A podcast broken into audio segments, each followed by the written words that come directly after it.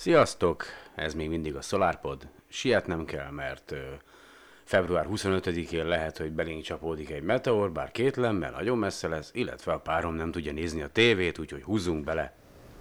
Where did we come from? How did the universe come into being? We are the product of a grand evolutionary sequence, cosmic evolution.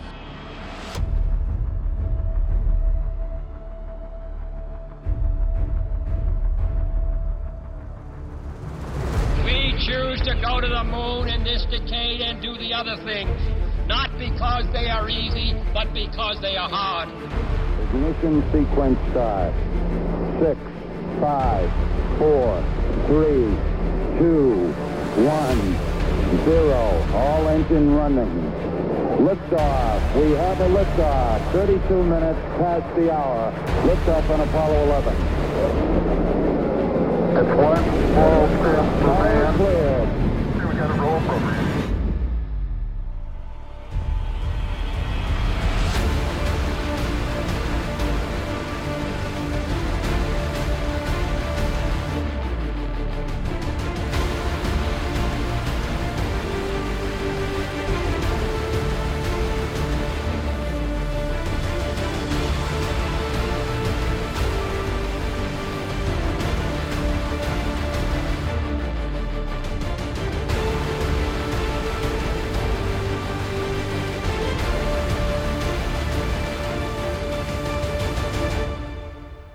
Sziasztok! Szeretettel köszöntelek újra itt titeket a SolarPod Podcastben, Lisó vagyok a házigazdátok.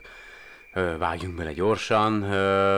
A héten Paker Tiborral beszélgettem, hogy ki is ő, azt majd nem sokára megtudjátok, meg azt is, hogy mivel kapcsolatban, bár szerintem a, a podcast címéből már ki fog számotokra derülni, de van itt még egy gyors, rövid hír, vagy hát egy, egy nagyon fontos hír, mert így lángolt az internet a napokban, annak kapcsán, hogy ha minden igaz, akkor ö, 2016 ö, november 27-én a NASA Neowise projektjének keretén belül felfedeztek egy objektumot, amely körülbelül egy kilométer átmérőjű lehet, és ö, 2016 ö, VF9-re nevezték el, bár sokan a angol nyelvjárásban 2016 What the fuck ö, 9-nek hívják, és megállás nélkül terjednek a a különböző hírek, hogy, hogy február 25-én, amikor ez az objektum majd keresztezni fogja a Föld pályáját, akkor belénk fog csapódni, cunami lesz, mind meghalunk,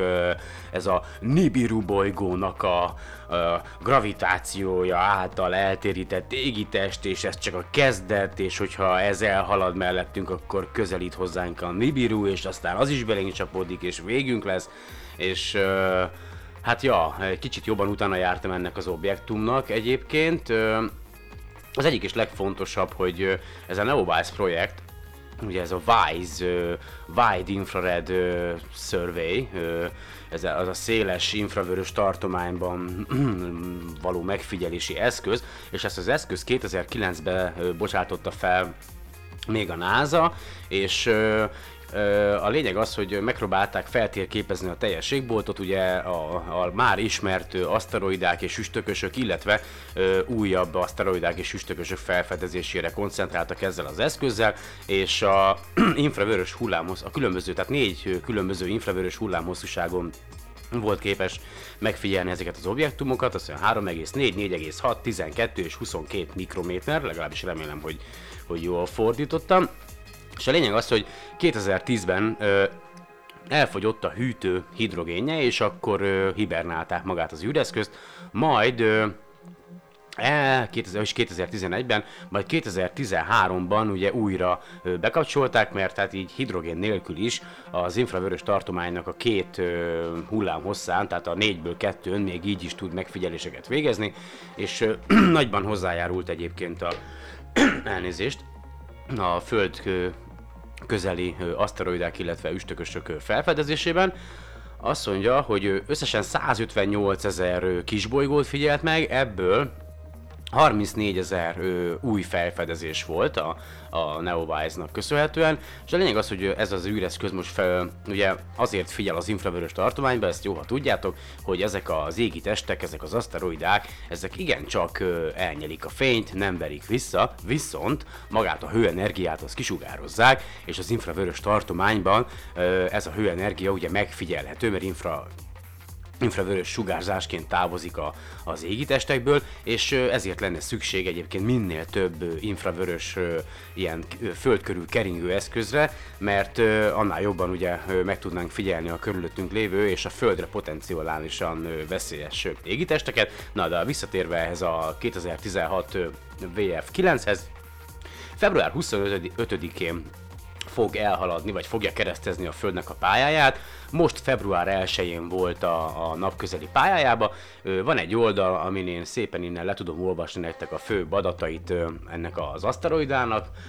Ti is majd meg tudjátok nézni, mert a podcast leírásába be fogom linkelni, de a lényeg az, hogy azt mondja, hogy a legközelebbi naptávolsága ennek a objektumnak 0,98174256 csillagászati egység, ami körülbelül 146 millió 866 km, ugye tudjátok, hogy a, a Föld a naptól átlagosan egy csillagászati egységre van, tehát a 150 millió kilométer, és azt hiszem ez a 146 ö, millió kilométer, ez pont a, az a pont, ahol durván a Föld is legközelebb szokott tartózkodni a naphoz, és a, a legtávolabbi, tehát az Aphelió ö, távolsága ennek az eszk, ö, objektumnak az 4,75999094 csillagászati egység, vagyis 712 millió 084 kilométer. És ugye van neki egy keringési periódusa, amennyi idő alatt megkerüli a napot, ez 4,86 század év, ö, 1 millió 700 vagy nem tudom, vagy 1 milliárd, na mindegy, hagyjuk, ez így nagyon hülyén van ki ide leírva nekem, lehet baromságot mondok, ne is törődjetek vele, és ugye 2017. február 1-én ö, Universal Time szerint ö, 04 óra, 4 óra, hajnali 4 óra 8 perc, 31 másodperckor járt a, a, a legközelebb a, a naphoz, a legközelebbi ö, ilyen ö, napközelsége, az pedig 2021. december 13-án lesz, majd este 21 óra 19 perckor, és a lényeg az, hogy most február 25-én ö, fogja keresztezni a Föld pályáját. Ö, van egy adat, egy, egy, egy, egy gyakorlatilag egy grafikon, ahol nyomon lehet követni valós időben itt a, a theskylife.com oldalon ö, gyakorlatilag az összes általunk ismert objektumot, és ö, jelenleg mögöttünk van, tehát a Föld az éppen kering szépen a maga módján, ugye a maga kis tempójában a nap körül, és ez pedig a belső pályáról, a, a, a Vénusz felől jön szépen mögöttünk ez, a, ez az aszteroida, és majd február 25-én fogja keresztezni a Földnek a keringési pályáját, tehát még azon belül van, de mi addigra már igencsak messze leszünk, mert körülbelül ö, 50 millió 979 228 kilométerre lesz majd tőlünk, akkor, mikor a Földnek a pályáját keresztezi, és hát rengetegen ugye azt, azt mondják, hogy hát, hogy belénk fog csapódni, és hogy végünk van, és ez tényleg csak a kezdet. A lényeg az, hogy eddig, amit a, a NASA, vagy akármelyik ö, kisbolygókkal foglalkozó oldal mondott,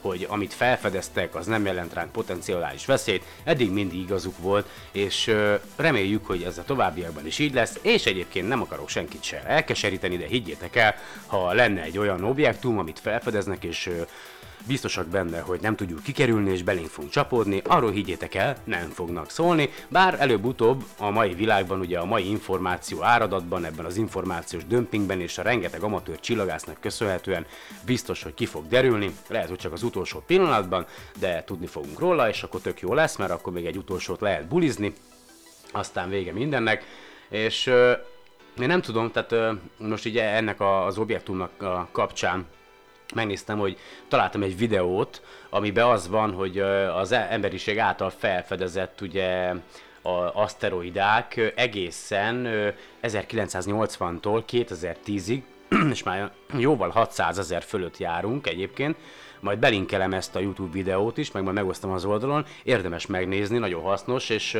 majd láthatjátok, hogy, hogy gyakorlatilag hány olyan földközeli, vagy földre veszélyes potenciálisan veszélyes aszteroida van, rengeteg, nagyon sok van, úgyhogy ö, tényleg egy kozmikus céllövöldében vagy céltáblában vagyunk, bármikor történhet tehát tényleg bármikor belénk csapódhat egy kisebb, akár nagyobb is, nem tudjuk megjósolni, addig próbáljunk meg minél többet felfedezni belőlük, és hogyha esetleg tényleg felfedezünk egy olyat, amely veszélyes lehet számunkra, akkor meg le- lehetőségünkhöz képest próbáljunk meg mindent megtenni annak érdekében, hogy elhárítsuk ezt a veszélyt, és még egy információ ezzel a W, vagy 2016 WF 9-es objektummal kapcsolatban, hogy a, a NASA kutatói nem tudják pontosan eldönteni, hogy, hogy ez a maga objektum, ez most üstökös, vagy, vagy egy meteor.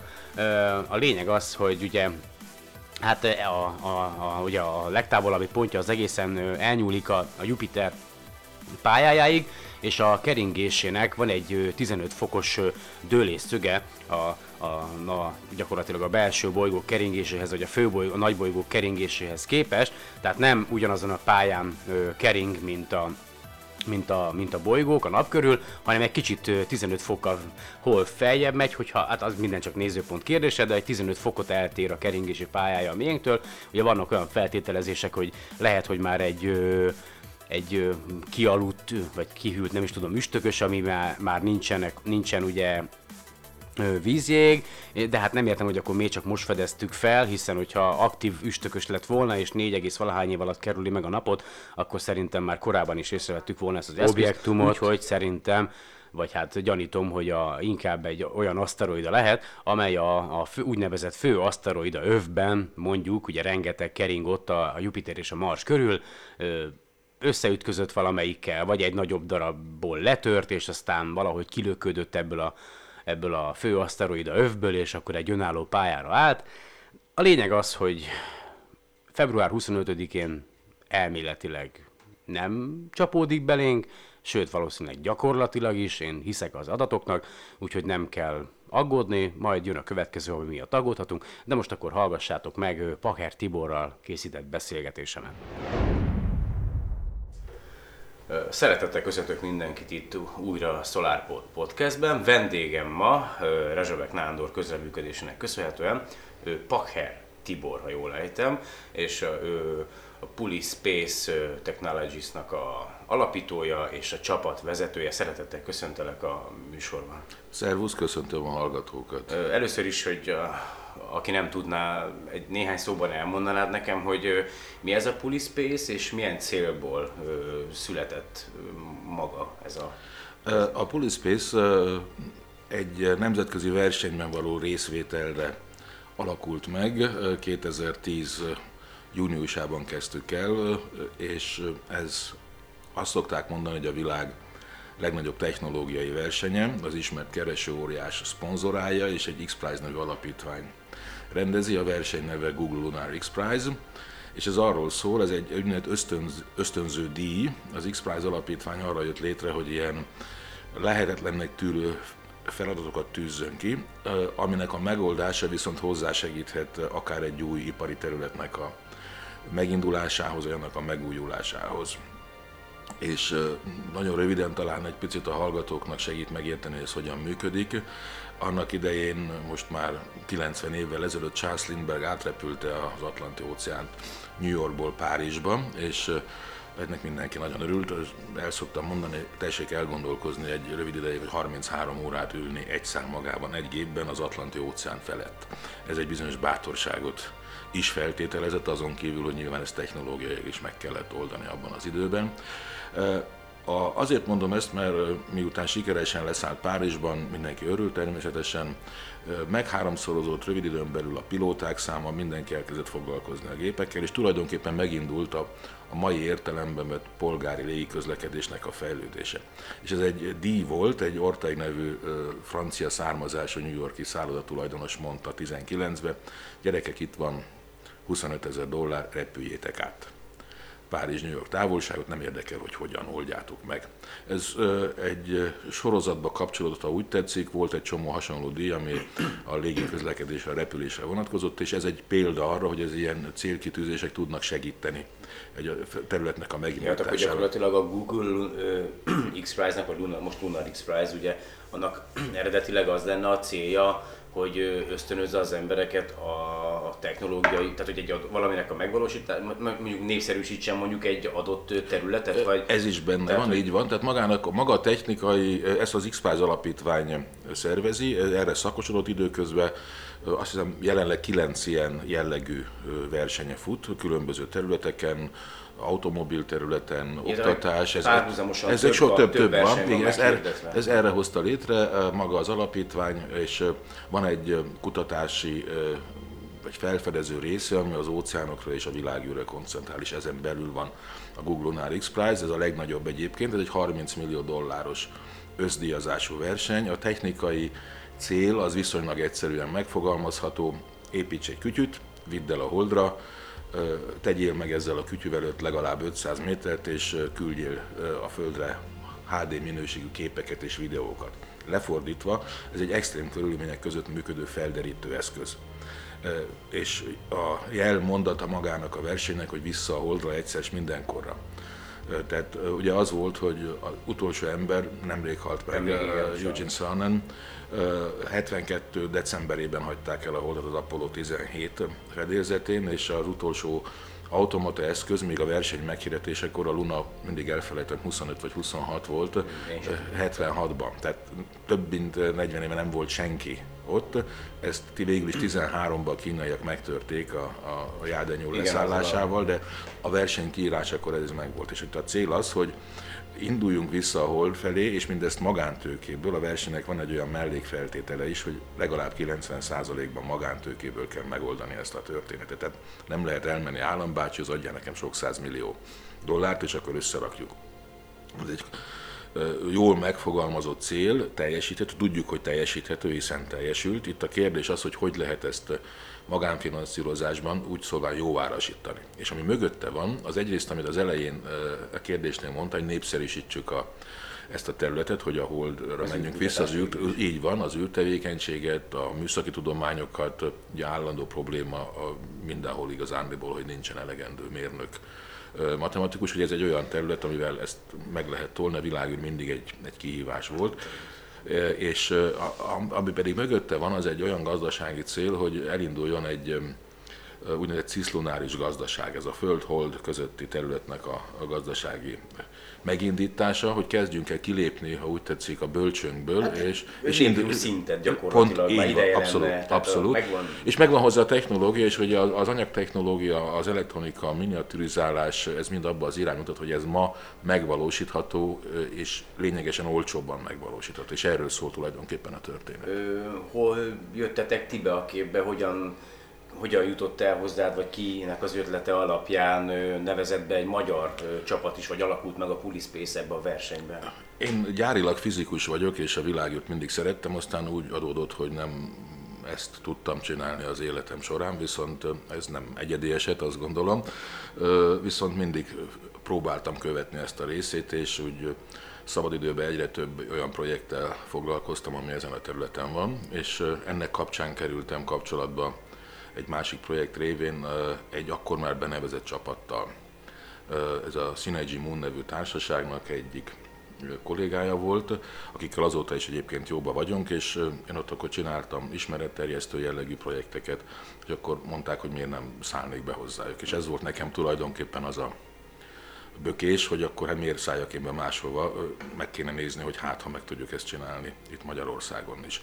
Ezt tudni kell, én nagyon sokat akkor is Németországban éltem, tehát én egy ilyen ingázással indítottam el ezt a projektet, és végül is arra jutottam, egy jó erős év gondolkodás, meg nyilván beszéltem itthon különböző kollégákkal, hogy megvalósítható, megvan a tudás, a nagy nehézség az a pénzügyi része lesz, ez aztán sokkal, de sokkal nehezebb lett, mint gondoltuk, plusz hozzájött egy kicsit az, hogy nem mindenki szeret bennünket ezért a tevékenységért itt Magyarországon. Ki lehet térni rá, hogy Én nem, a- nézni nem tudom, tehát erre volt különböző dolog, erről nem szeretek hosszan beszélni, mert nem akarunk még sírni, de... ez a magyar sajátosság? Ez, a, ez lehet, hogy azt szoktuk mondani, Kelet-európai hogy sajátosság? ö, kelet-európai magyar sajátosság, biztos, hogy Ez a visszahúzunk mindenkit a gödörbe. Hát lényegében ez történik sajnálatos módon, és igazából nem érthető számunkra, tehát, de mindegy, van, aki azt fog mondja meg nálunk a csapatban, hogy hát jó, először jöttek,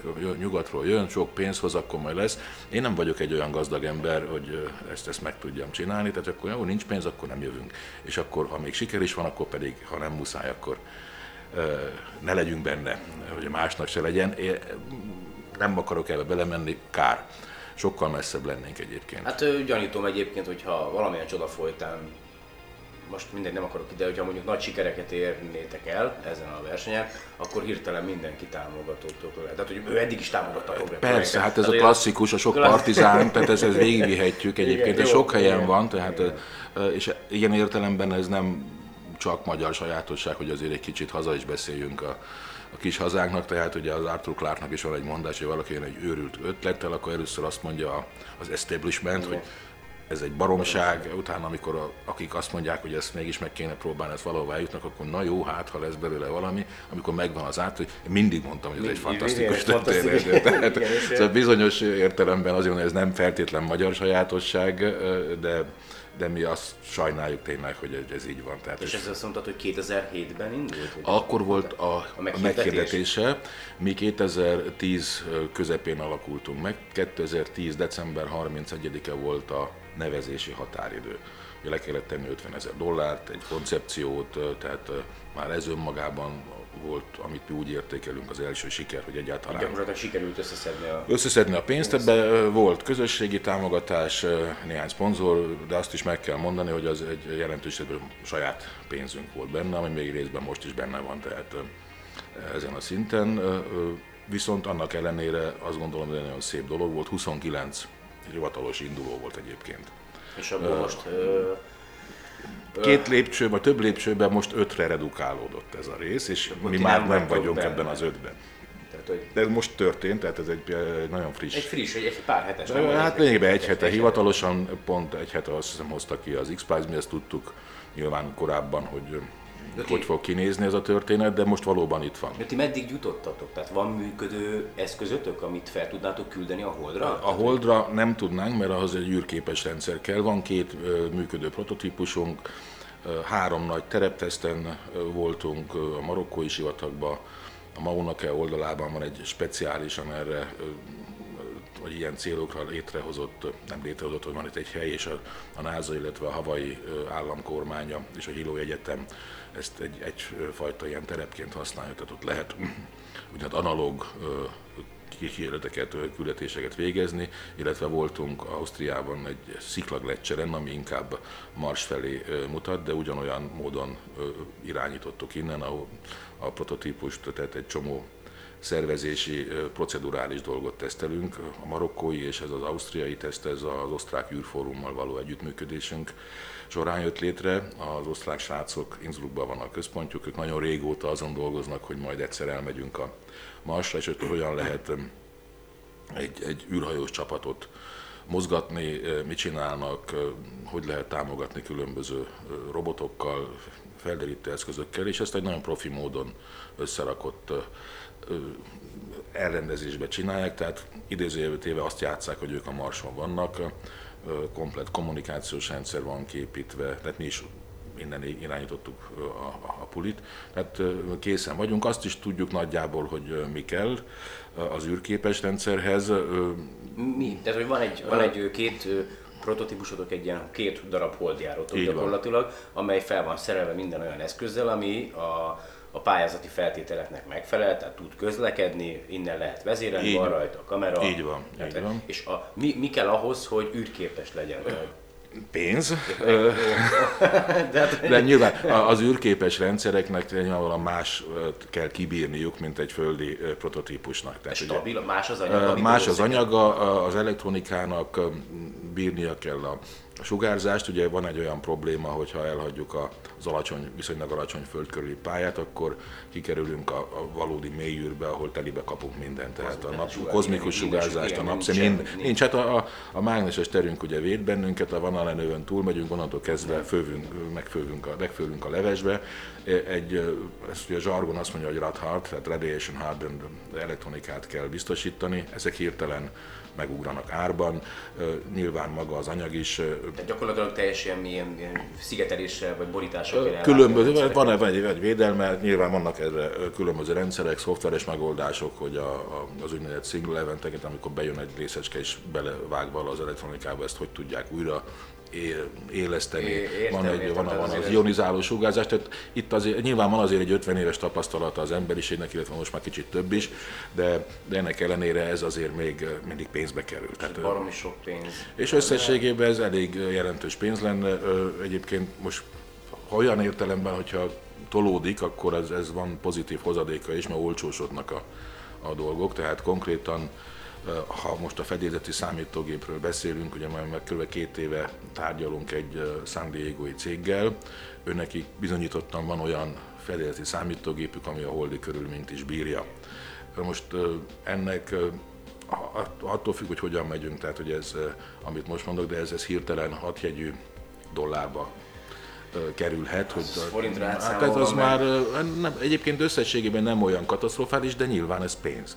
Most eh, az, hogy a... Mi még nehezebb helyzetben is vagyunk az árfolyam véget, nem? Ah, Hát azt ha rossz az ár, akkor az még rossz is lehet, Igen. így van. Tehát, hogyha nem tudunk dollárban támogatást vagy be, bevételt szerezni, akkor nyilván az árfolyam kockázatot is viseljük. Hogyha végig gondolom ezt a, hát most már a hat és fél év történetét, vagy 2010 végén kellett ugye befizetnünk ezt a dollárt, ott akkor bizony még olyan 220 forint körüli árfolyam volt, most 290, tehát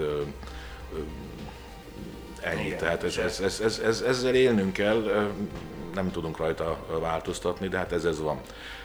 Tehát, hogyha visszatérek, és az űrképes modellnek nyilván ezeket a dolgokat be kell szereznünk. Azért mondom, hogy mi azért tudjuk, hogy mi kéne.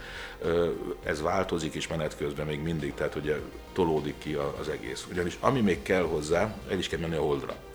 Na most parittyával elég nehéz ö, oda vinni, tehát kell egy eszköz, ami elvisz a holdra. Ezt is a csapatoknak meg kell oldani. Tehát saját maguknak kell megoldani, hogy hogyan juttatják el az eszközöket a holdra. Igen, Szerzs, ahogy olvastam így most utána, tehát hogy, hogy, hogy most sikerült, ugye össze öt, öt csapatot mondtál, hogy szerződést kötöttek különböző cégekkel, akik ugye a rakétát biztosítják gyakorlatilag a, az eszközüknek. Tehát, hogy, hogy, hogy ugye nem nektek kell felépíteni a rakétát, hanem nem a versenyzőknek kell mindent ugye kiépíteni, hanem gyakorlatilag meg kell találni annak a módját, hogy hogyan jussanak el a holdra, és akkor ez rájuk van bízva, hogy akár saját maguk is építhetnek rakétát, vagy Így van. szerződést köthetnek cégélésre.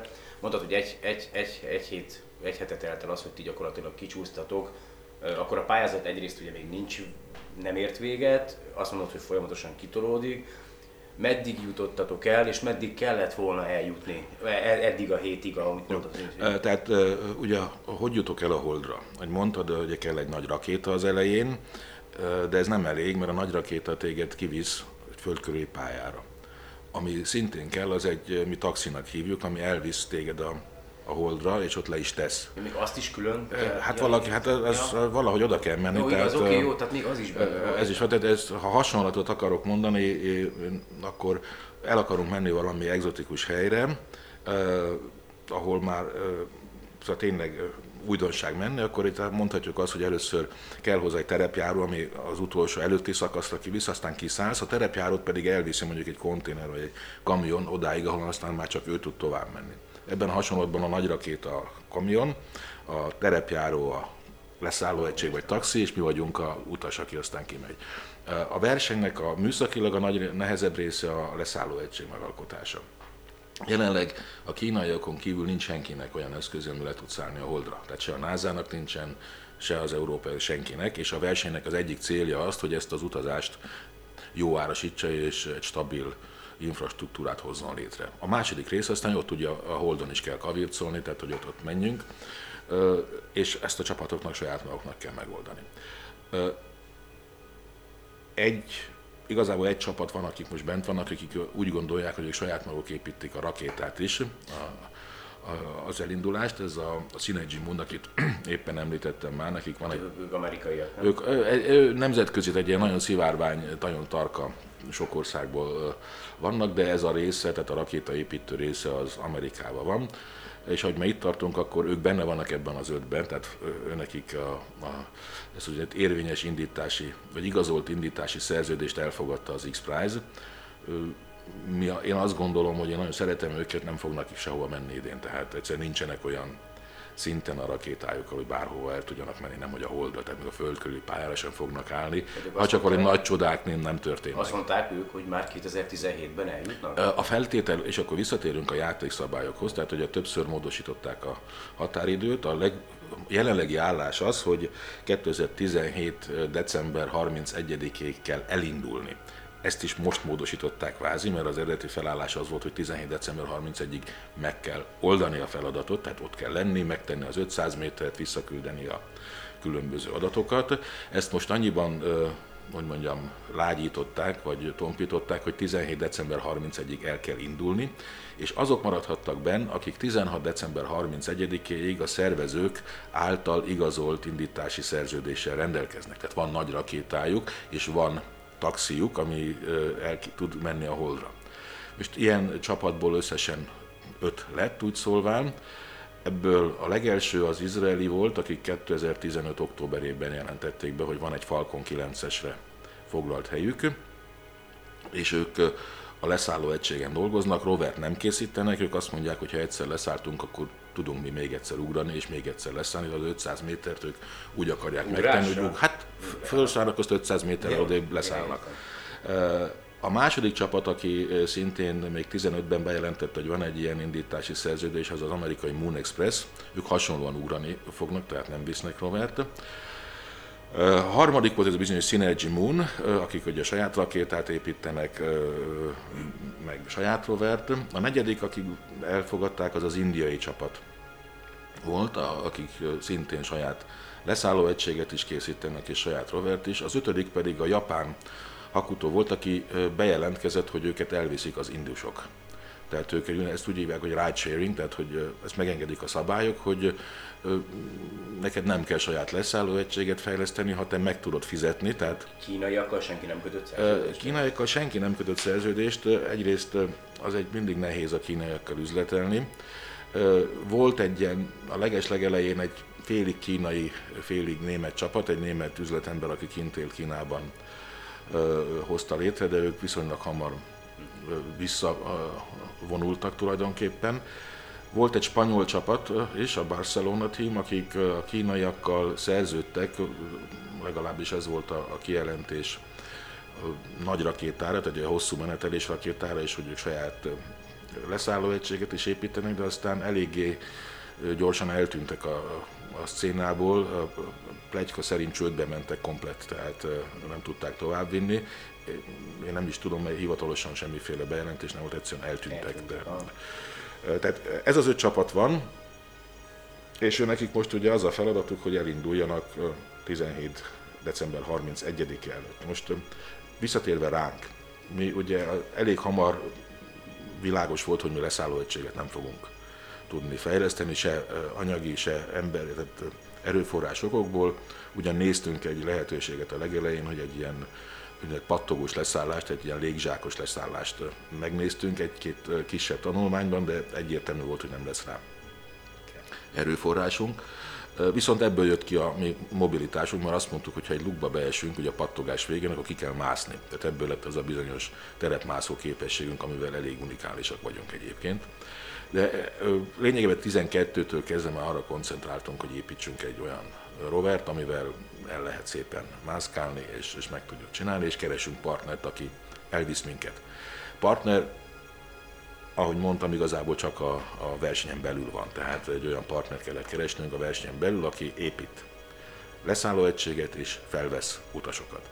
Most többen próbálkoznak ezzel, de a legmesszebb az Astrobotic nevű csapat van, ők Pittsburghben vannak Amerikában, a Carnegie Mellon Egyetemnek egy spin-offja, nem mindig nehéz magyarul ezt úgy jól megmondani, tehát ők robotikában nagyon erősek, és amik 2007-ben azonnal megalakultak lényegében a felhívásra, 2008-ban beneveztek, aztán rájöttek ők, hogy az egyetem megépíti majd a rovert, ők pedig fuvarosra specializálják magukat. Tehát ők azok akarnak lenni, akik a hold elérését biztosítják és a leszálló egységet fejlesztik, és ezt üzleti modellként alkalmazzák. Értékesítik utána. Hát ők, ők tulajdonképpen ők, a, a, akik biztosítják, hogy te el tudjál menni a holdra, és aki jön, az csekély jegy árért el, elviszik ők nagyon szívesen. Tehát gyakorlatilag erre is erőforrás hiányában pénz kell hozzá magyarul, tehát ugye valahogy el kell jutni, és meg kell találni a helyünket benne, hogy ez hogy jusson kell. Mi több, többekkel beszéltünk, és végül is az Astrobotik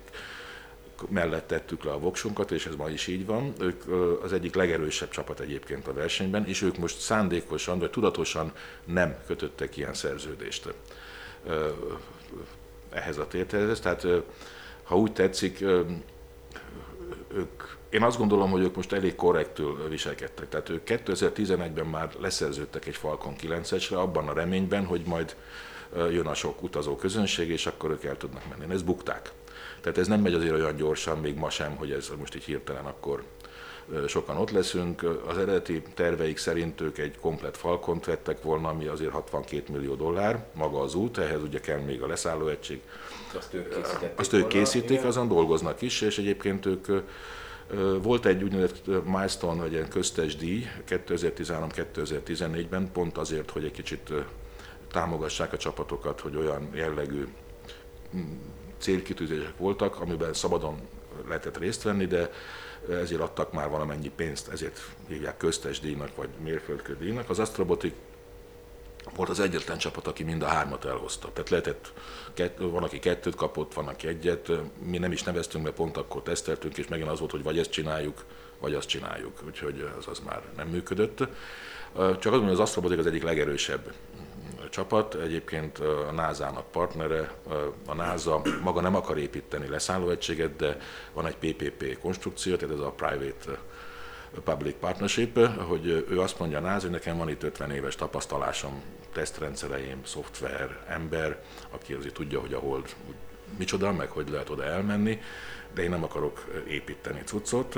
Te magáncég, gyere, építs meg, én adok neked hozzáférést ezekhez a Infrastruktúrához. infrastruktúrához. Tehát nem ad pénzt a NASA, de együttműködik. Három ilyen céggel működik együtt a NASA, az egyik a Rastrobotik, tehát azt gondolom, hogy ők elég hogy mondjam, hiteles társaság ezen a, ezen a szinten És is. abból, amit most elmondtál, akkor gyakorlatilag azért tol- tolja ki folyamatosan a Google a, a határidőt az egyes lépcsőfokoknak, mert erőforrás hiányában a csapatok gyakorlatilag nem tehát nincs annyi csapat, amennyi eljutott volna egy adott pontig, és akkor a, tehát, ugye egyre, és a, a másik meg akkor ezek szerint én azt látom, hogy hogy azoknak, akik nincsen erőforrása, azért nincsen erőforrás, hát nem hiszem, hogy a rossz ö, reklám vagy méget, hanem inkább azért, mert, mert úgy látszik, hogy, hogy emberek csak abba fercülnek, vagy ölnek pénzt, amiből hasznot remélnek, úgyhogy gyanítom, hogy ez egyébként... Tehát, Ez is benne van, ez így van. Tehát ez ugye, ebben egy- nincs haszon, ugye ez csak... Van, csak nem bizonyos értelemben nem közvetlen haszon, vagy tehát nem, nincs rövid távú haszon. Tehát, hogy akkor így mondom. Tehát, Igen, tehát hogyha befektetői szemmel nézel, ez nem egy klasszikus kockázati tőke befektetőnek való, mert ő két év múlva szeretné látni a pénzt, tehát ő befektet 10-be, 8-at bukik, kettőből meg megcsinálja a kasszát. Most ez, ez egy hosszú távú történet.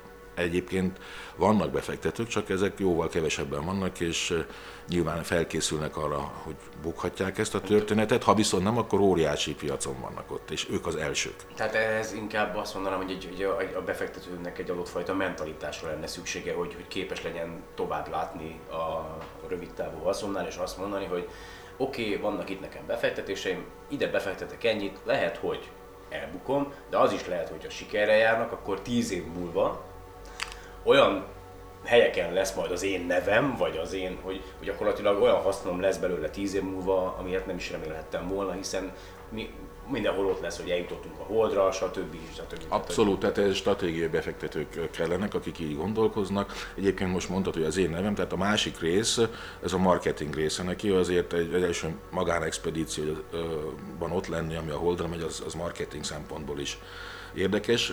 Ez is sokkal nehezebben indult be, mint ahogy a csapatok vagy a szervezők remélték, de hogy mondjak egy példát is, a németek, a német csapat, őket úgy hívják, hogy part-time scientist, ők fiatal német diákok voltak.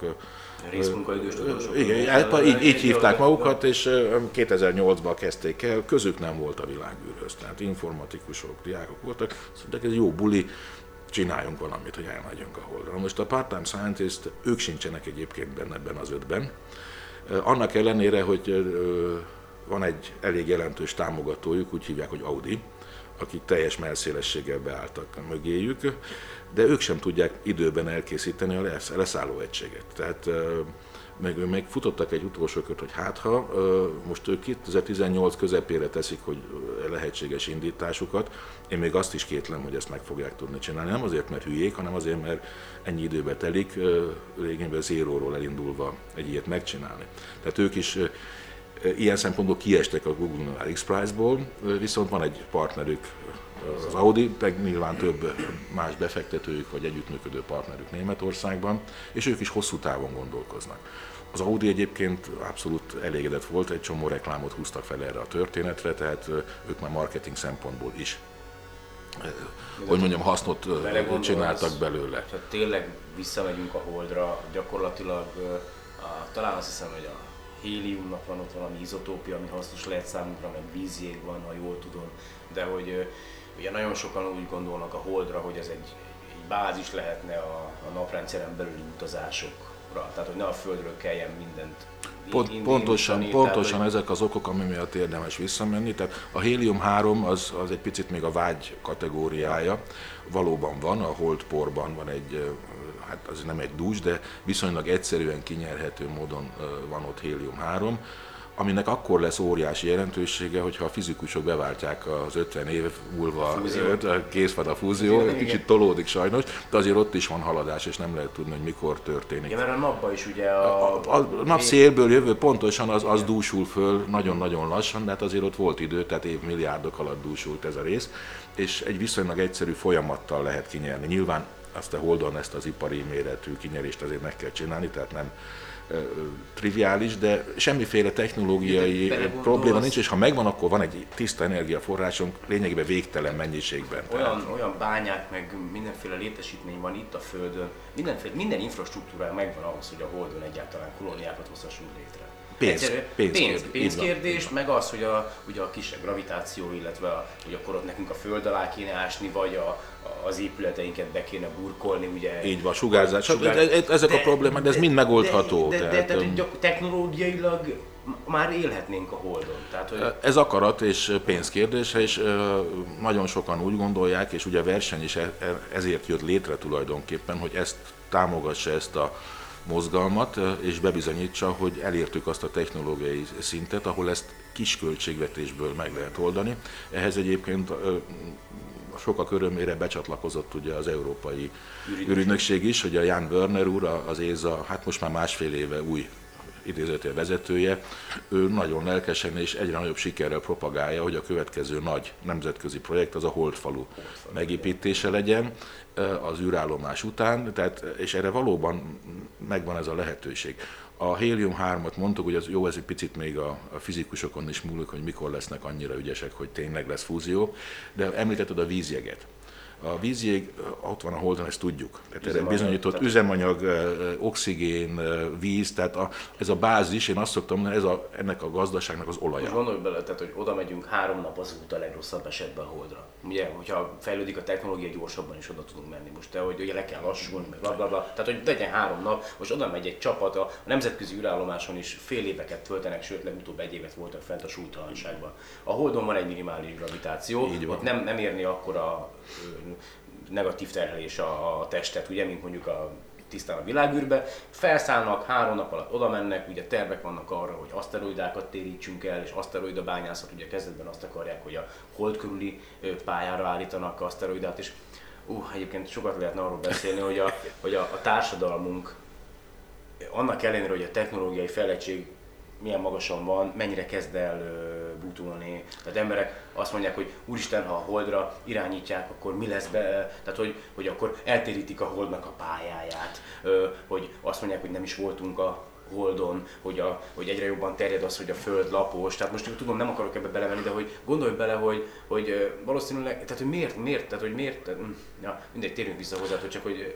Nem, ez a, így van, tehát hogy itt van a lehetőség, és az ilyen projekteknek, magának a GLXP-nek is pontosan van egy ilyen szerepe is, hogy ezt, ezt ezeket a tévhiteket oszlassa, vigye, és az, hogy igenis el kell menni, meg lehet csinálni, és ez, ez hogy az emberben benne van, hogy ugye a hegymászok azt mondják, miért akarom megmászni, mert ott van a hegy. Van a hegy igen, tehát ennél még ez több is, ugye nyilván ki akarunk menni a naprendszerbe, hogyha körül akarunk nézni. Tehát egy csomó gazdasági megfontolás van mögötte de mint ugye, ahogy beszéltük, nincsen konkrét, nagyon gyors jövedelmezőség, ezért ö, egy bizonyos típusú embercsoport vagy emberek dolgoznak ezen a témán, és Tényleg ezért, azt kell, ezért van. el- elérje ez a, a tudományos tömeg, aki ezt szeretnék a kritikus tömeg. Ezek tényleg, tényleg csak ez hiányzik, a kritikus tömeg, de hogyan lehet ezt elérni?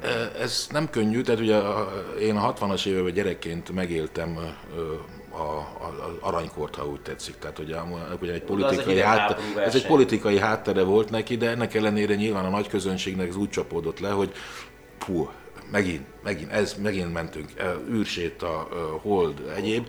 Aztán az ugye eltűnt egy picit. Egyébként a verseny szervezői között is vannak, akik azt mondják, hogy az Apollo korszak árvái. Tehát azok az ígéretek, azok a remények, Amik amik, voltak, azok úgy eltűntek, ellaposodtak, és pont ez az egyik cél, ezt megpróbálni egy ilyen versennyel, egy ilyen kezdeményezéssel újra beindítani, és, és ezt a lelkesedést átvinni, hogy igen, ez egy klassz dolog, és akkor itt megyünk, és, és most nem egymást öljük, hanem ö, valami értelmes dolgot csinálunk. Igen, nem kéne, igen, igen, tudom, tehát az a baj, de amiket én így, és sok mindent nem tudok én sem a világról, de amiket hallottam, hogy Isten igazából ez a korszak valószínűleg csak akkor fog bekövetkezni, hogyha találunk egy közös ellenséget, ami nem a Földön van, hanem a Földön kívül. Tehát, hogy, a, hogy az emberiségnek mindig kell egy, egy ellenségkép, aki, aki, akire rá tudja kenni a saját szerencsétlenségeit, és ugye addig, addig azt mondják, hogy addig lesz a Földön ugye a nemzetek közt háborúskodás, amíg, tehát addig nem fog megszűnni, amíg fel nem fedezzük, hogy van a Földön kívül is egy intelligens élet,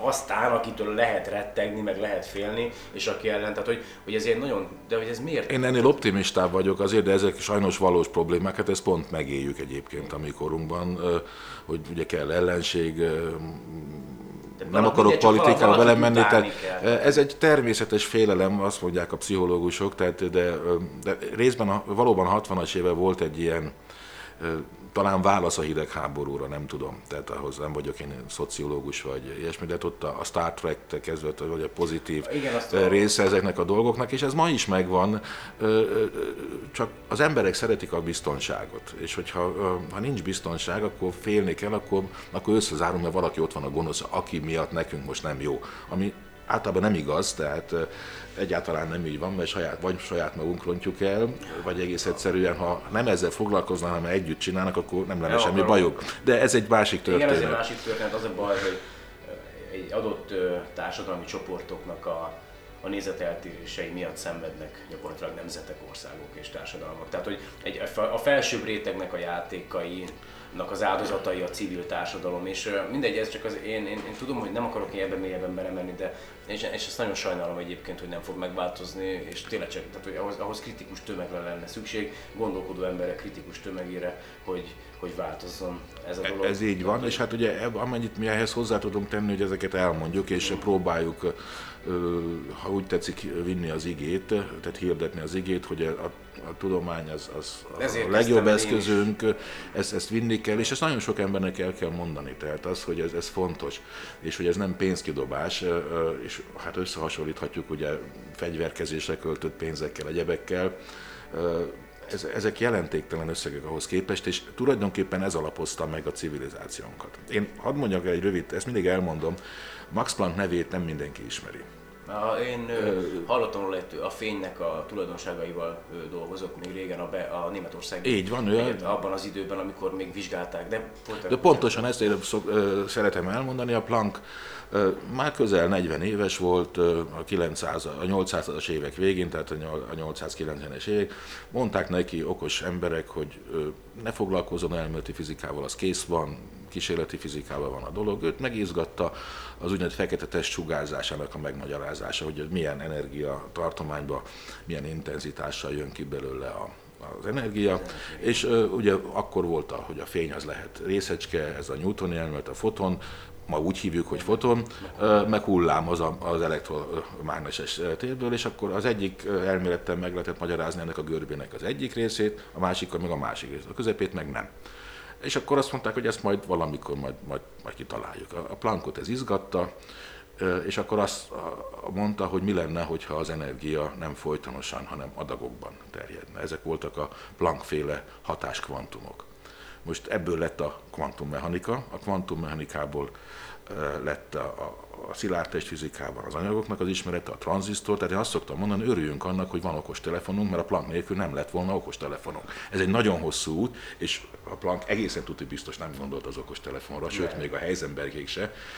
De csak azt mondom, hogy egy, rengeteg ilyen történet van, amiből kijön az, hogy az egész vár, amit építünk, ezek szükség van erre. Ja, és sose tudod, hogy mi lesz belőle, és lehet, hogy nem is lesz belőle semmi. semmi. És lehet, hogy a te életedből nem is profit. Tehát, hogy a, igen, Így én van. is azt mondom, hogy Így van. El, van itt, ugye látod ezt a sok távcsövet itt a hátam mögött, hogy gyakorlatilag a, ennek a nagy része adományteleszkóp, amit majd valakik meg fognak kapni. Tehát, hogy meg így az egész, tehát hogy lehet, hogy én nem fogok ebből profitálni soha, viszont az a család vagy az a gyerek, aki megkapja, és, és megismerkedhet a saját szemével a, a csillagosségból, lehet, hogy 30-40 év múlva, mivel elraktározódott gyermekkorában a fejében az az élmény, fog majd előjönni belőle valami olyasmi, amivel aztán esetleg megváltoztathatja a társadalmunkat, és én lehet, hogy ebből semmit nem fogok tudni, de az a, az ember majd azt fogja mondani, hogy hát igazából ez akkor indult, amikor gyerekként kaptam, kaptam egy tárcsölt, így van. Tehát, hogy... Nézd, a másik, amit szoktam, a Hubble űrteleszkóp, hát micsoda drága, hát több milliárd dolláros projekt.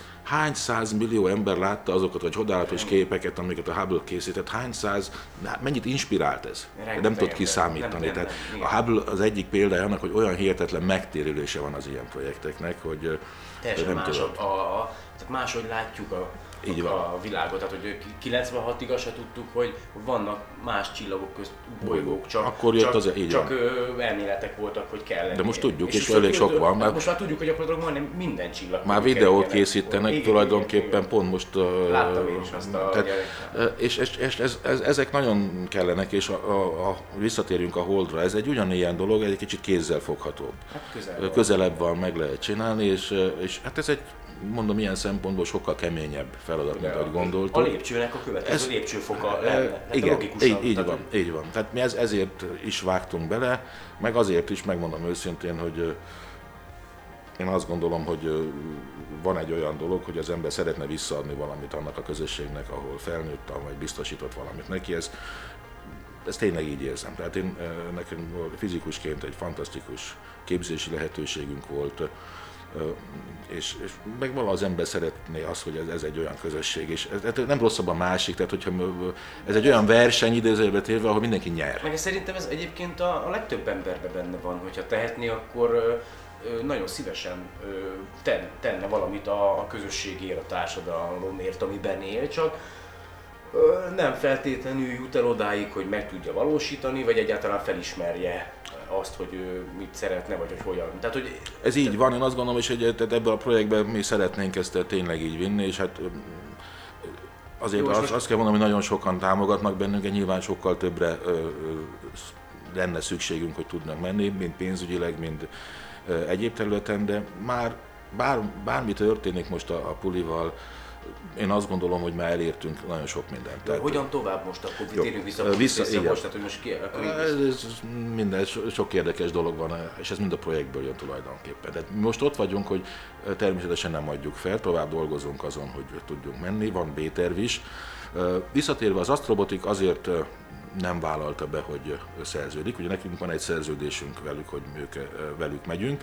Van a csilei csapatnak, és a japánok, akik most egy picit nem azt mondom, hogy elmentek, mert maradnak az Astrobotiknál is, de ugye megnézzük, hogy az indusokkal hát, ha el tudnak menni. Én megértem őket, mert azt gondolom, hogy egyrészt vannak olyan szponzori szerződéseik, amik a versenyhez kötik őket, másrészt ők lényegében készen vannak a, az űrképes roverjükkel. Tehát, hogyha van egy lehetőség, akkor megnézik. Ettől ők maradnak az Astrobotik utasai is, a per pillanat 19 közepére tűnik reálisnak, hogy el lehet indulni. De az Astrobotik azt mondta, hogy ők nem mennek még egyszer abba bele, hogy most gyorsan-gyorsan kössünk egy olyan szerződést, amit tudom, hogy nem tudok betartani. Tehát nem tudok elindulni 17 vége előtt, teljesen értelmetlen. És a kritika lényeg... De megállapodás van, de szerződés. Tehát olyan értelemben, hogy ők mennek a saját útjukon, ők még azt mondják, nincs meg az a biztos szerződéses utazó közönség, amire ők bazíroznak. Tehát azt mondja, hogy akkor fog ő megint a SpaceX-től vagy a bármelyik brokertől egy indítási szerződést vásárolni, amikor megvan az ő utazó közönsége, és nyilván ráhagyással, mert közben valaki kiesik, akkor az- benne van. Tehát túl biztosítja magát.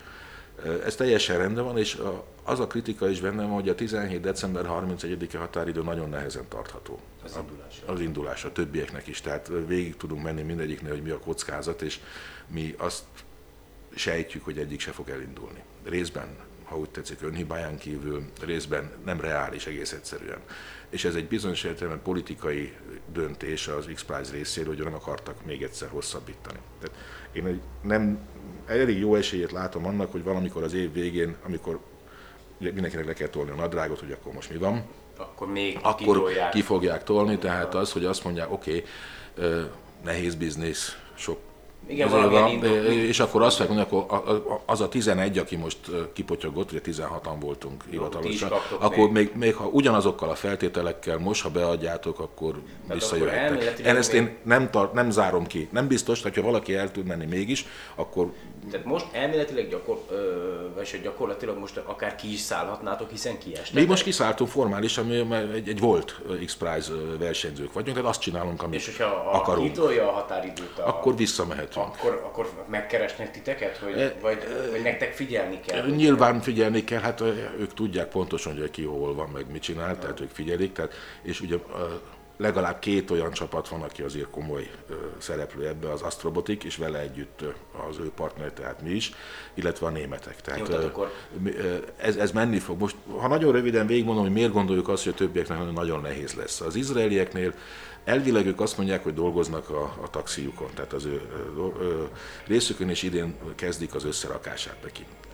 Ez is már egy olyan nehézség, de nekik van egy konkrét problémájuk, ők egy Falcon 9-re vettek helyet. A Falcon 9 tavaly szeptember 1-én ugye balesetet szenvedett, és négy és fél hónapos csúszásuk van. Most ezt, ha a, SpaceX-nek önmagában borzasztóan nehéz lesz behozni ezt a csúszást. Ugye most kell Hát a többi nyilván most, hogyha ezzel, ebbe tudnak ők ide-oda menni, akkor lehet, de hogyha most maradnak a sorrendnél mondjuk, akkor egészen biztosnak tartom, hogy a Falcon nem fog az izraeli ö, ö, holdra szálló egységet vinni, mert egyszerűen nem tudja elvinni. Az amerikaiak, a Moon Express, ők egy vadonatúj társaságra voksoltak, ez a Rocket Lab nevű cég, ők ö, teljesen új rakétákat fejlesztenek, és Új-Zélandról fognak indulni, sose repültek. Ö, Tehát abban van azért egy bizonyos kockázat, és ők is csúsznak állandóan, hogy, hogy meg lesz-e az idei indulásuk. Ezen kívül ez egy kis rakéta, ami ugyan jóval olcsóbb, de csak ö, a számomra ismert adatok szerint ö, 150 kg tömeget tud fölvinni 500 kilométeres pályára.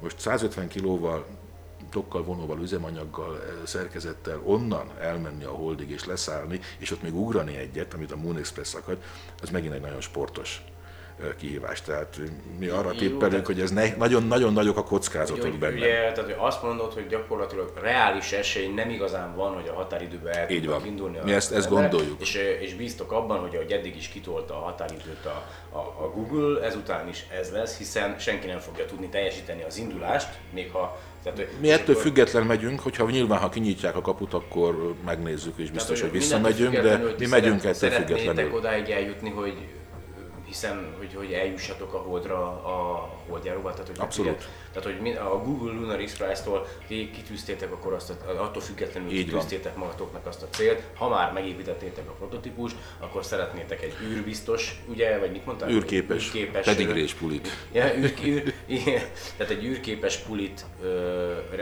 létrehozni, aztán ugye leszerződni valakivel, aki biztosítani Ez nektek. megvan, csak forrás kell Forrás, hozzá, tehát a lényeg az, további forrásokat jó, kell tehát hozzá. Le, akkor leginkább forrásra van szükségetek. Tehát Így van. Gyakorlatilag pénz. Így tehát, van. E, Mi nekünk van egy hosszú távú elképzelésünk, tehát amikor elindult a verseny, nyilván ez alakult menet közben, de ez a verseny összes résztvevőjére igaz, hogy valamilyen szinten nem csak a versenyre gondolnak, hanem mi lesz utána. Tehát ez mindenkinél megvan a maga terve, a kanadai csapat, akik egyébként Ukrajnából származó orosz családi vállalkozása, úgy tetszik, az Alexék, ők konkrétan a 3D nyomtatásra és a Holdon való 3D nyomtatásra, bázisépítésre mennek. Ők fantasztikus dolgot csináltak ők is, tehát ö, hasonlóan zéró forrásból mint mi, jutottak el odáig, ahol eljutottak, és ők is mennek tovább. Most Ti pedig, kipotyogtak, ti pedig terepjáró pedig- képességekre, tehát hogy ahogy néztem, hogy ez a bármilyen körülmények közt, tehát hogy minden. elég jól tudunk mászkálni vele, és pontosan az a célunk, hogy egy olyan ö, standardizálható, bizonyos értelemben standardizálható ö, rover platformot ö, tudjunk előállítani, ami 5 kilótól mondjuk 25 kilóig elkészíthető különböző méretekben, és egy olcsó, megbízható eszköz nyújt akár a Holdon, akár később a Marson különböző munkák elvégzésére, felderítésre, odavinni ezt, azt, mindent, tehát pontosan az a azt- A Forte modellt szeretnénk mondod, megcsinálni. Hogy, hogy mindenki, aki benevezett ebbe a versenybe, vagy legalábbis sokan, elkezdtek úgymond szakosodni, hogy majd a későbbiekben ők mi- mivel tudnak hozzájárulni egy esetleges további ugye, megbízás kapcsán, mert ha mondjuk nektek is, tehát ha ti sikerrel járnátok, akkor onnantól kezdve ugye tudnák, hogy igen, ezt a, ez a csapat készítette, a Pulispace, nagyon jó, akkor ugye eleve a felszívnálnak titeket. Így Most van. ez így... Ne, pontosan, így, pontosan így van, tehát mindenki megnézi, hogy hol tud ő, valamit hozzátenni. Az Astrobotik, ő, mondom, fuvaros szeretne lenni, tehát fejleszteni a leszállóegységét és vinni a különböző dolgokat. Az indusok is szeretnének egy ilyen dolgot létrehozni. A németek hasonlóképpen, ott nyilván ott a németek, ha úgy tetszik, mind a kettőbe belevágtak az Audi támogatásával, hogy legyen egy olyan leszállóegységük, ami szintén fuvarosként is működhet, illetve a, ők a speciális technológiájukkal megint tudjon, tudjon menni. Tehát mindenkinek megvan. Ahogy mondtad, ha mi nekünk az első küldetésünk sikeres, akkor utána a következőre már el tudjuk adni a pulit, hogy akkor figyelj, Mi eljutottunk. mi, ott- ez, ez mű, bizonyítottan működik, tegyél rá, elviszünk Én téged. Szerintem nem is kell eladnotok utána, mert magától jönne. Tehát, hogy most ez, Hát, Ilyen értelemben nyilván akkor ott vagyunk, és, és, és akkor egy szereplő vagyunk ezen a piacon. Ez így nagyon jó, mert akkor a jövőre nézve, uh, hát akkor tényleg eléri a, elérte végül is a célját maga az a verseny, hiszen már komplett csapatok vannak, csak pénzhiányban küzdködve, Részben. akik gyakorlatilag fel tudnának építeni egy komplett holdbázis mindenféle infrastruktúrával, ellátással, közlekedéssel. Most ez így hozzá tudnak Na, járulni, hozzá tudnak pontosan, járulni. és én, én, igen, ez abszolút egyetértek veled, a, a verseny elérte a célját. Tehát bárki, hogyha most a verseny, most tekintsük el a határidőtől, hogyha most nem lesz meg idén, nem érdekes igazából a verseny, pontosan elérte azt a célt, amiért létrehozták, katalizálta ezt a folyamatot. Ö, 29 csapat nevezett, 16 van, és ebből legalább 8-10 aktívan szerepel. Még egy példát a japán barátainkról, ők is rovert építenek, tehát nem foglalkoznak leszállóegységgel. Ők most kötöttek egy együttműködési megállapodást a japán űrügynökséggel, hogy Japánnak kidolgozzák a következő 15 évre a, a Holdon levő lehetőségeket, a bányászatot, stb. De ki gondolta volna, hogy 6-7 évvel ezelőtt néhány fiatal összeáll Japánba, akinek szintén nem volt semmi közük a világűrhöz, és most a japán űrügynökséggel együtt dolgoznak azon, hogy Japán hogyan tud elmenni a Holdra, és mit tudott csinálni. Vagy a német srácok, informatikusok, stb. Tehát azon vannak, hogy akkor hogyan járulnak ők hozzá a Hold megismerése és a bázisépítéshez. Tehát e, ilyen szempontból azt gondolom, hogy egy nagyon sikeres verseny a Google Lunar X Prize, az összes történetével együtt, az inspirációjával együtt, és azzal, hogy megindult. És független attól, hogy bárki meg fogja nyerni az adott feltételek mellett a versenyt, vagy nem. Tehát ö, végül is a célját elérte. Ja, Megmozgatta a társadalmat, Így van. a, a, a bolygót. Mármint, hogy ez így, Ezt, ezt a részét, és pontosan ez volt a célja. Ö, nem tudom, mindjárt lejár a parkoló, egyedül ugye beszéltünk róla, hogy, hogy majd hogy ne, negyed...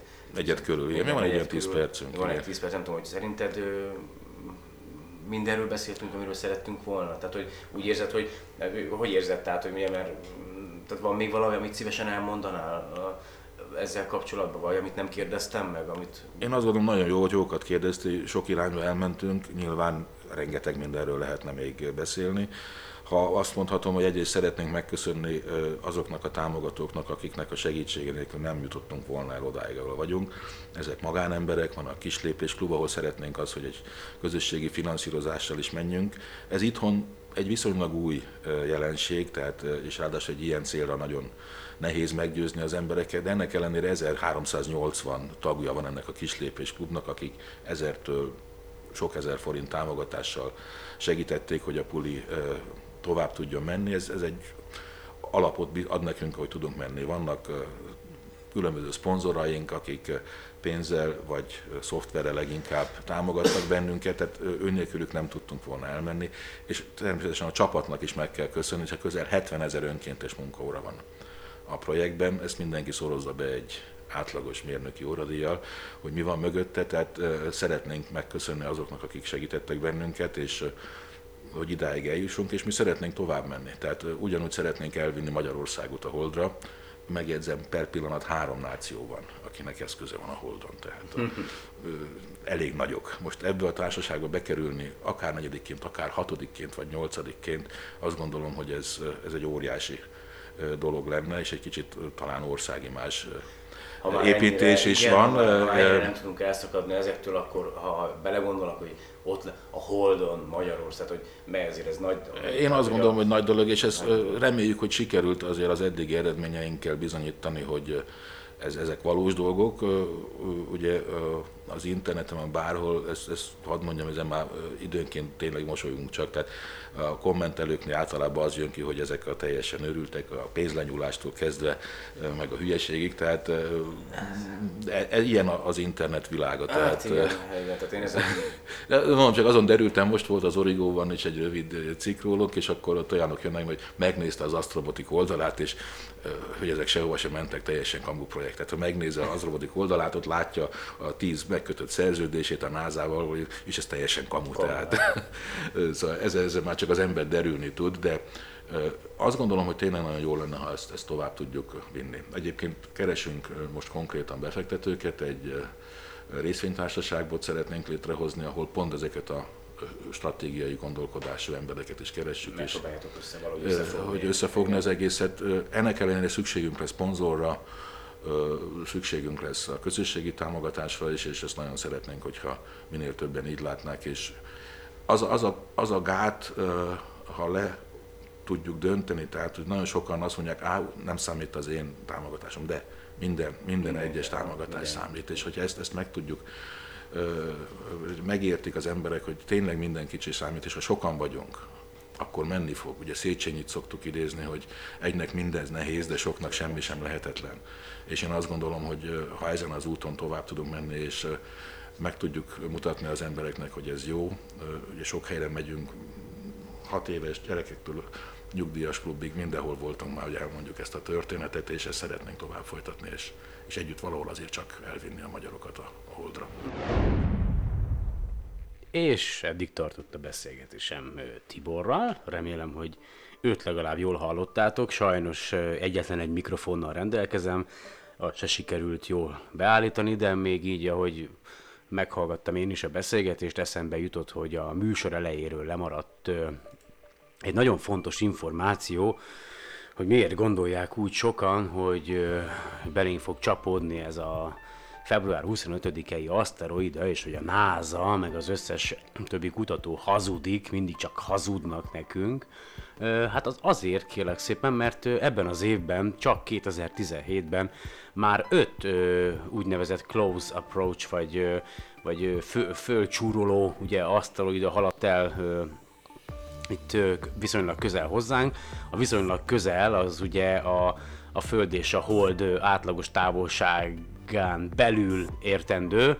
Ugye egy lunar distance, vagy Föld-Hold távolság, egy átlagos távolság az 384.410 km, és január 9-én volt egy aszteroida, a 2017 AG13 névre keresztelt aszteroida, amely 0,54 század földhold távolságba haladt el, aztán január 25-én a 2017 BX nevű az 0,69 század földhold távolságra, aztán volt egy viszonylag nagyon közeli, relatív, a 2017 BH30, az pedig 0,13 század földhold távolságra haladt el mellettünk. Aztán február másodikán volt a 2017 BS 32, ez majdnem 0, hát 0,42 század földhold távolságra haladt el. Bocsánat, akkor csak négy volt, mert itt nézem az utolsót, az az, a, az ötödik, az 2017. ö, október 12-ére van.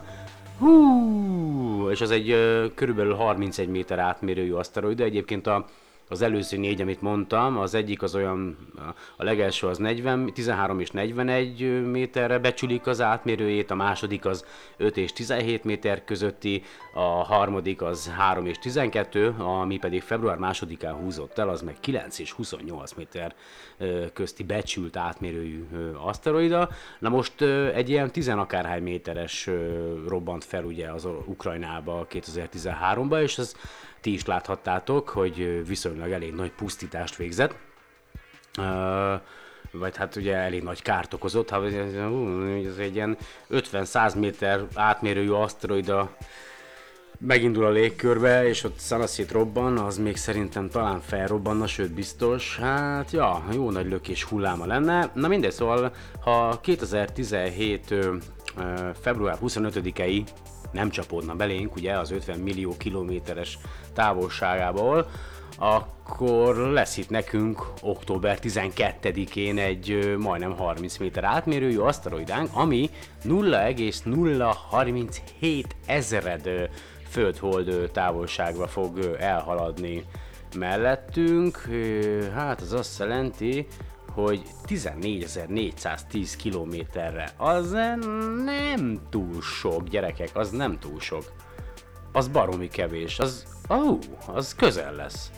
Az közel lesz, és ugye kérdezte a Na mindegy, szóval kérdezték, hogy, hogy esetleg nem módosítja a pályáját ugye az aszteroidának azt, hogy, hogy gyakorlatilag ilyen közel halad el, hát dehogy nem, egyébként ugye mindenféle hatás van, minden, mindenféle testnek a hatása ö, befolyásolhatja az aszteroidának a pályáját, hát de ez, mivel ugye ezek ismert aszteroidák, tehát folyamatosan igyekeznek megfigyelni a pálya számításokat ugye a, az aktuális adatoknak megfelelően változtatni, tehát ugye hát mi következik ebből, az is következik ebből, hogy a, amikor azt mondják mondjuk, hogy egy adott aszteroida nem ö, veszélyeztet minket, mondjuk 10 éven keresztül, az nem biztos, hogy úgy is lesz, mert bármi történhet azzal az aszteroidával az alatt a 10 év alatt, módosíthatja akármi a pályáját, a Jarkovszki hatástól kezdve egy ütközésen át bármi, úgyhogy, ja, szóval ez egy kozmikus céllövöldek, kozmikus céltábla,